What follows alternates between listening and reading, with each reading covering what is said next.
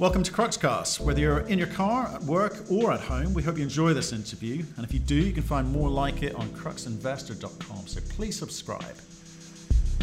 Good morning, Matthew. Justin Brown, Managing Director at Element 25. Element 25 have just delivered the first stage of a multi stage manganese uh, project in the southern Pilbara, and we are uh, we've transitioned in the last 12 months from explorer to producer and looking to grow beyond that aggressively. Justin Brown, welcome back, sir. It's been almost a year have you been? Been well, thank you. It's been a pretty interesting, exciting, and uh, some might say turbulent time in global global sort of uh, business markets, but but we've done well.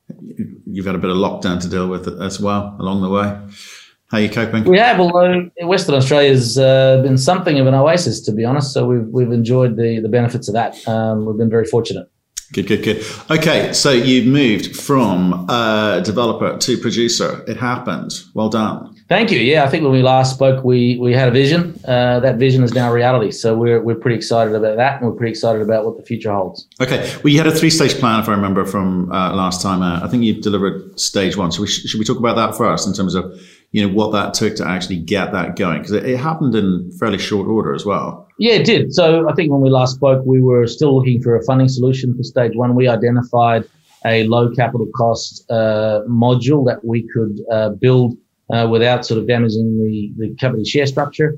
We uh, did that for about $20 million all raised in equity. Um, and uh, so we have no debt. We have our first operational module.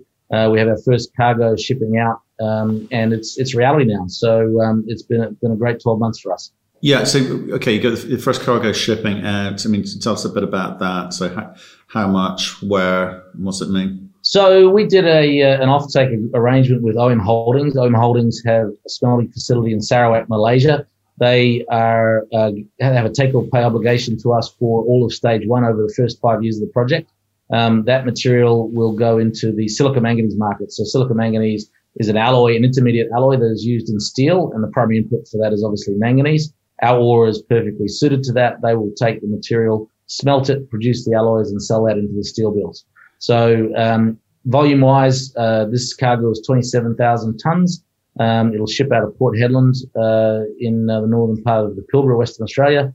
Um, and uh, nominally we'll ship about 30,000 tons a month going forward. Right. So th- this is the this is the starter pack, as it were. This is the proof of concept, a product in into market.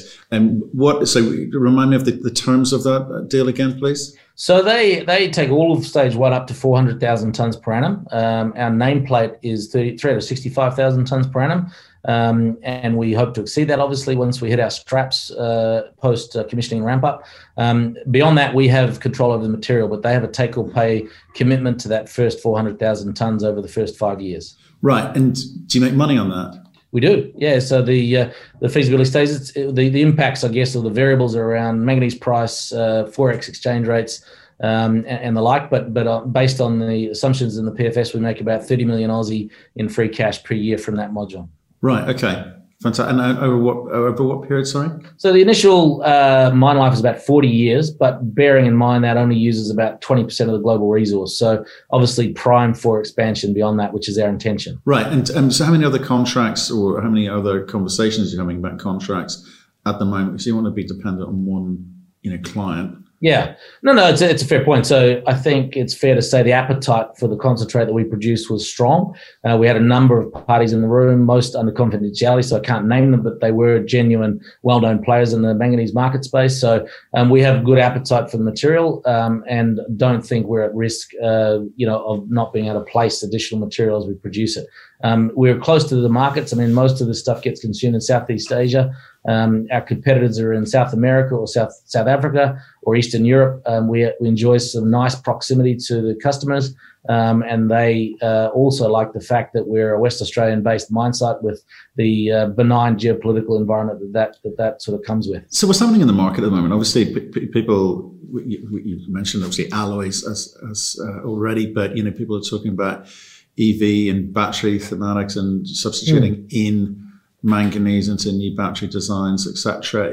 So I guess the, the, the, future sounds nice and rosy, but but today with the hmm. competition mm. that's out there, what's happening with manganese price? Because it's it's plentiful, but mm. you've still got to deliver it to clients. So you know how, how are you managing? No, you do, and, and I think that's a really important point. So, if you look at the global shipping environment as one sort of part of the, the logistics supply chain for manganese and other bulk commodities, it's extremely tight. Shipping shipping prices are up, um, and what's that? What that's effectively doing is pushing manganese prices up. So, manganese prices are are uh, peaking, um, breaking off their lows and, and heading north. And you know, I guess one of the advantages of being close to markets is that shipping impact impacts us less than perhaps our competitors who are much further afield. So, um, whilst yes, it costs us more, it costs them more than us um, incrementally. And so, um, and you're seeing that comes through in the manganese price. Manganese prices are looking really strong and he- expected to head up.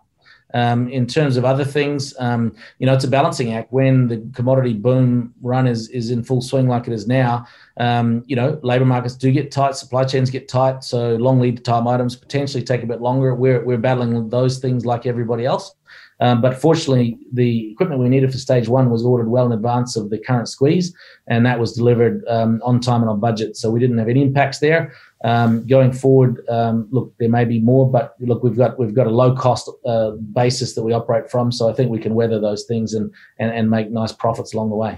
So manganese prices going up, but margins being captured elsewhere. I mean, or, or are you saying that you're going to be able to capture some of the upside because shipping costs for others will be higher, but not necessarily for you. I mean, you're trying to exactly. say, tell so, me that's so good news, saying, right? That's good news. It, it, it's it's relatively speaking good news. So as that manganese price heads up, the impact on, on our logistics costs is less than competitors. So some of that gets converted to, to margin for us. Okay. So the size of the the manganese use in alloy at the market alloys is what at the moment? You're feeding into. Oh, look, the total in terms of manganese metal tons contained manganese is about 20 million tons a year. Right. Okay. Okay. So it's not huge. Well, it's the fourth largest traded metal, so it's not small. It, it's it's not huge compared to iron ore. Yeah. But it's but it's but it's big enough. Okay. So okay, it's fourth on the on the bulk list. Okay. Interesting. Fine. And and you're going to try and capture what percentage? Oh, look, it's it's it's modest in stage one. If you look at if you look at our uh, glo- look at our expansion plans to a million tons, just to give it some simple math for me to do, you, are looking at something like uh, two uh, percent. Right. Okay. Okay. It's not not insignificant either. And so, can we just, just go into the battery thing? I mentioned it a second ago. You know, we we talked about some battery designs, you know, and manganese becoming a more important staple, as it as it were. Um, you, are you having conversations with battery manufacturers, car battery manufacturers? Yeah, no, we are, and and I think um, a little bit of context there, Matthew. Manganese has always been an input in batteries for at least the last hundred years. Um, it's becoming more dominant in the new generation of batteries. So the EV batteries are a uh, use a cathode chemistry that com- combines currently nickel, manganese, and cobalt. Um, what we're seeing come through in discussions with potential off-takers is that manganese is becoming a more dominant component of those cathodes in the next generation of batteries. So what we're seeing is announcements from the likes of Tesla, Volkswagen, they want to move towards a much higher manganese content in their batteries. So if you look at the demand projections for manganese sulfate, which is the chemical form of manganese as distinct from the material that goes into the alloys, um, demand uh, projections are incredibly strong, um, exponential um, starting to really get going in about 2024, and uh, we want to we want to tap into that. That's perfect timing for our development plans. And what are the use cases for those batteries then? Because obviously they're going to have to substitute something out, presumably. So what are we looking at? Yeah, so the, the, the three metals that go into the cathode are in the current generation is nickel, cobalt, and manganese. Um, the cobalt uh, side of things is problematic for ethical reasons and uh, and the like. The primary producers are in the DRC which causes some problems from a uh, emissions point of view, child slavery point of view, other ethical concerns, environmental concerns. So a lot of these guys are trying to phase out those kinds of uh, inputs into their battery chemistries and cobalt is scarce, so it's difficult to get hold of reliable supply as well. And if you're going to build these multi-billion uh, euro gigafactories, you need security of supply. Um, and you need it to be ethical and low carbon. So um, nickel uh, is the preferred choice right now in the current generation, but in, increasingly they're finding that more difficult as well because the class one nickel supply side of things is tight also. And what they're doing is saying, well, manganese is more abundant, it's lower cost. And there's two things these guys need to do. They need to secure supply and get their costs down. And manganese is showing itself to be the real prime mover in doing that. And so the next generation of batteries from Volkswagen and Tesla were much higher manganese contents. And that means that those growth forecasts from the demand side are going to be even stronger. Okay. Yes. Interesting times on the battery design for sure. Um, With regards to what you've learned from your phase one operations, obviously you, you optimize and you try and you know adapt the, the flow sheet to give you better margins, etc. So what, what are the kind of key learnings? Because uh, you, know, you have it, you've done it in an accelerated way. Okay, you, you mm. you've done it quickly, right? Less less than twelve months. It's it's a good effort. Yep. What what are the things that you're now going to be able to do better as a result of having gone, gone through that process? Yeah, no, fair question. I mean, they, they, they range from very very minor things, um, layouts and things like that, material movements, that sort of thing. But they're they're pretty trivial. Um, one of the things that we've we've just trialed is putting a scalping screen in front of the crusher to debottleneck the crusher. That was quite successful to and showed us a a, a, a runway to actually seating nameplate on the throughput of the current plant design potentially because we found that the crusher bottleneck um, was not a bottleneck, in fact, for the log washer or the ore sorter as the other parts of the plant. So if we debottleneck the crusher, we can then, for the same capital input, generate more tons through the plant or, or a minor incremental increase in capital, we can put more tons through the plant. And that goes to the bottom line with the same labor cost, power costs, etc. So some of those optimizations will roll through into stage two. Um, and we're understanding where the bottlenecks are, and where we need to expand in our various stages and where we perhaps don't need to expand. So we're, we're showing that um, whilst our base case for expansion was a replication of the stage one, in fact, we're seeing opportunities to reduce capital below a simple replication. So we may even do better than the PFS on stage two. Right. Okay. Well, that's interesting. So, so stage two is about expansion. Yes. Looking at some cost savings and expansion means what to you? Is it just about the throughput? Because you you you you have been producing. It's not quite at nameplate yet, but getting there. So what does yep. stage two look like? So stage two is, is, is increasing tons in the front and tons out the back. So with better uh, performance on grade and yield um, in a perfect world. And so I guess our two levers really in terms of the economics of the project are getting more tons out the back end and better grade out the back end. Those are the two key economic drivers for us. So we could there's a, there's a crossover point with those two things. We could put you know, X percent more tons out the back end at a slightly reduced grade, or we could put um, slightly fewer tons out at an increased grade and, and, have more payability. So balancing those two is, is one of the things we're working on. So you fully, you said you're fully funded. You're fully funded to what at stage two? So for the the, uh, the nominal capex for stage two is another 20 million Australian uh, dollars. Uh, we're fully funded to that level. Fantastic. Okay, and you've got to have some degree of confidence before you press the button on that that you've got the ability to sell it into market. Now you can go without contracts, or you can you go and sign up a few more contracts, or you can have a combination of the two. I mean, mm. how are you going to play it? Because you know we've seen different models. You know, have different results out there in terms of you know giving certainty for future fundraising, um, but obviously you also at the same time want to capture as much of the margin as margin as possible. So, how do you, what are you thinking? No, no, exactly. And I think you know, I think if you look at stage one, um, when we entered into the offtake agreement with OM Holdings, part of the driver for that was to get a bankable offtake that we could then take to lenders to secure the funding for stage one. Um, the that was superseded by an equity raising, which meant that debt was not required. So therefore, you could argue some of the benefits that come with offtake were, were diluted somewhat um, because you do give away something for that certainty. Um, there's no doubt, um, and we want to recapture that in stage two. So that's either by you know tighter tighter negotiations on on the arrangements with the off takers, or we, we take more into our own control and do more of our own marketing. But that obviously requires a, a we need to build the in-house skill sets to do that effectively. And and and uh, you know, there's a counter argument that says some of these guys have been professional traders for a long time. Maybe let them stick to their knitting as long as the terms are tight enough and we're not giving too much away. That's a viable alternative as well. Right, and if you, I mean, we've heard um, companies actually work with their off takers to actually go and secure sort of lower cost debt solutions because they've got bigger balance sheets typically, typically than you. Uh, and maybe there's some quid pro quo um, to doing that. Are, are, those part of the conversations? No, they are. And look, certainly with OM Holdings, it's, it's it's a partnership approach. We have a lot of conversations about how to add value to the to the supply chain, and you know, a lot of the lot of the time with these these types of commodities, it's a value and use proposition as well. So it's things like the, the silica manganese content ratios and things like that, which mean that it has more value in the smelter and beyond than perhaps um, a different blend of ores. So uh, working closely with them to optimize and, and, and increase the payability of our material and then consequently their material is something that we, we do a lot of. Right. Okay. So all easy breezy, no problems. Uh, it's been smooth sailing. No, no. Well, yes and no. I mean, you could you could take the uh, I could put my TV face on and say sure, but of course there've been headaches. Um, like any project that's that's, that's got got up, it's uh, there's been some some roadblocks on permitting that we've had to iron out. There's been some look labour markets here are tight. I'll give you one. I'll give you one example. Getting people is tricky. Getting good quality people is is, is tricky. Um, fortunately, financing for us wasn't a big issue, and in fact, the capital markets are, are actually pretty free flowing at the moment. So that's probably the least of the worries of a, of a, of a resource aspirant. But getting trucks for hauling ore, for example, takes a lot more phone calls than you would expect uh, two years ago. Um, these kinds of things. So plain sailing, no. Have we got it done? Yes. Should have invested in a transport company, eh? Would have been timely had you done it 12 months ago. Exactly. Exactly. Right. Okay. So phase one, phase two, you're on it. Phase three, that's where it gets really, really interesting. But there's you'll need a stack of money for that, surely.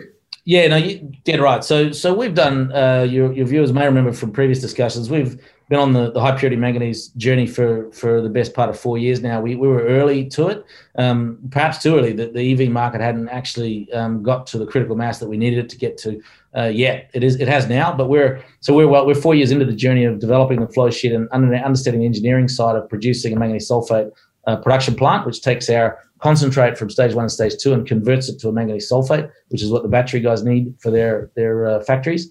Um, that conversion facility will be, will be significantly higher capital cost than the simple beneficiation plant that we're using for stage one and stage two. So financing will be required. In, in all likelihood, a certain level of debt fund, funding will be required. Love to give you a number.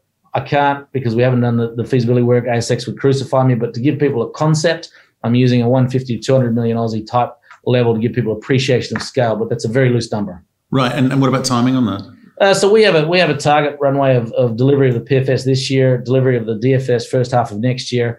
Uh, alongside that, we'll have will product qualification with the offtake partners will happen, uh, and then uh, project financing and final investment decisions second half of 2022. That's our current timeline. Delivery of the project uh, 2024.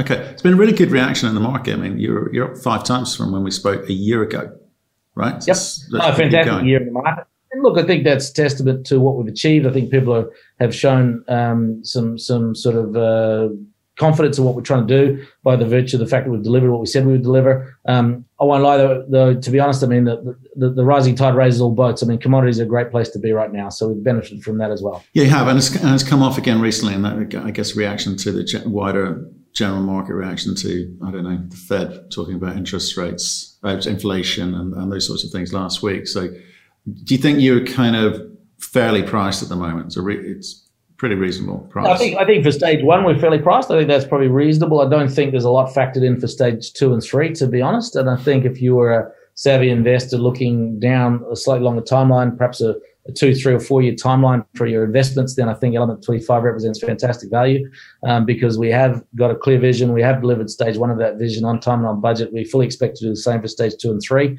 Um, and uh, you know the, the, the fruits of that those labours will be will be manyfold. Why do you why do you say factor two? Oh, so stage two is not factored in at the moment.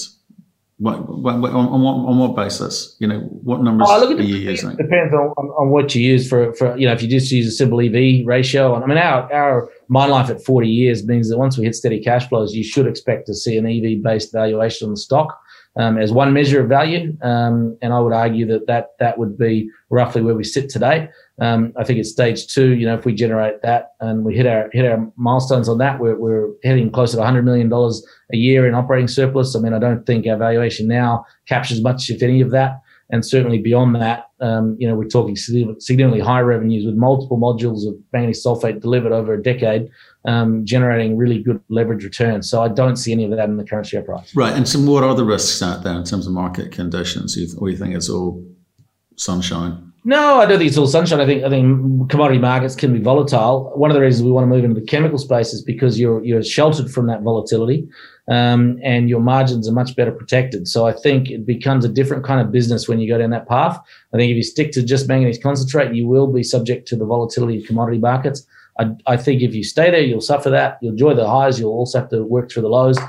Going becoming a chemical company different game, and I think we'll we'll we'll do better. Okay, so what does this year look like in terms of the finances? Do you do you become net positive cash flow this year? Was that? Yeah, yeah, that's that's the full, fully fully expected to become net positive cash flow. Okay, so even if even if um, stage two takes a little while to actually be realised, what do you do with the cash you're generating from the stage? So a decent chunk of that is, is going into finalising the the uh, the flow sheet optimization to qualify a product for the off takers pilot testing, engineering design, and delivery of the, the feasibility studies around the sulfate. Um, there's a decent budget being allocated to that. The rest of it is being allocated to the stage two expansion plans. We're not talking dividends at this stage. Dividends will come, come later. Everything that we generate will then provide the equity piece for financing for stage three, which will likely be accompanied by some debt funding, um, either from an export credit agency or, or a group like NAIF. Um, and uh, look, then once we build that and become um, a profitable manganese sulfate producer, we'll look at the next module of manganese sulfate. So it's a, it's a pretty pretty uh, aggressive growth story for the next five years or so. Yes, it's an aggressive growth story for sure. Um, but with the numbers that you're banding around with with regards to stage one and stage two, why would you even need debt financing for stage three? Seems to be tens of millions of dollars. Uh, just because of the speed, speed of delivery speed of delivery and, and beyond beyond stage three, we've got stage four, stage five, stage six. We don't want to put the brakes on anything. Right. Okay. Okay. So you think that's that would be the, that's the best way to to to go at it? You're going to have enough equity. The, yeah, I don't want to wait till the piggy bank's full to the tune of the capital we need for stage three. I think we can do it better and faster and, and use a little bit of level, a little bit of gearing to improve the outcome. Okay. What's stage four? Stage four is a replication of stage three, but bigger. What's stage five? And keep going. Yeah. Rinse repeat. okay. I think uh, if you look at the growth curve for demand for manganese sulfate, we, we won't be able to keep up, uh, Matthew, to be honest. Um, we won't be the only player in it because we won't be able to satisfy the market ourselves. We can grow as quick as we need to, and um, the market will stay ahead of us. So there's lots of opportunity for us there, and the ore body is big enough to support that. Okay. There you go. There's the update appreciate you uh, coming on and letting us know what you're up to. I mean, what, what, should we be looking at for the next six months? Just some clear. Yeah, look, I think I think uh, tangible uh, outcome on delivery of the first cargo, second, third, and fourth cargoes, and so on. Um, expansion uh, decision milestones on stage two. Um, the metallurgy, engineering, and marketing discussions with offtake partners on stage three. Uh, delivery to PFS, DFS, and then ultimately project financing and delivery. So lots of news flow in an accelerated time frame. Okay, brilliant. Let Justin, I um, appreciate you uh, coming on and give us that, that update. It's been uh, a good year for you. Stay in touch, okay? Thanks very much. Appreciate your time. Thank you for listening. If you've enjoyed the interview, why not subscribe to Cruxcast or our website, cruxinvestor.com, and of course our YouTube channel, Crux Investor. Plus, you can catch us most days on Twitter and LinkedIn. We really love getting your feedback, so please keep it coming, and we'll speak to you again soon.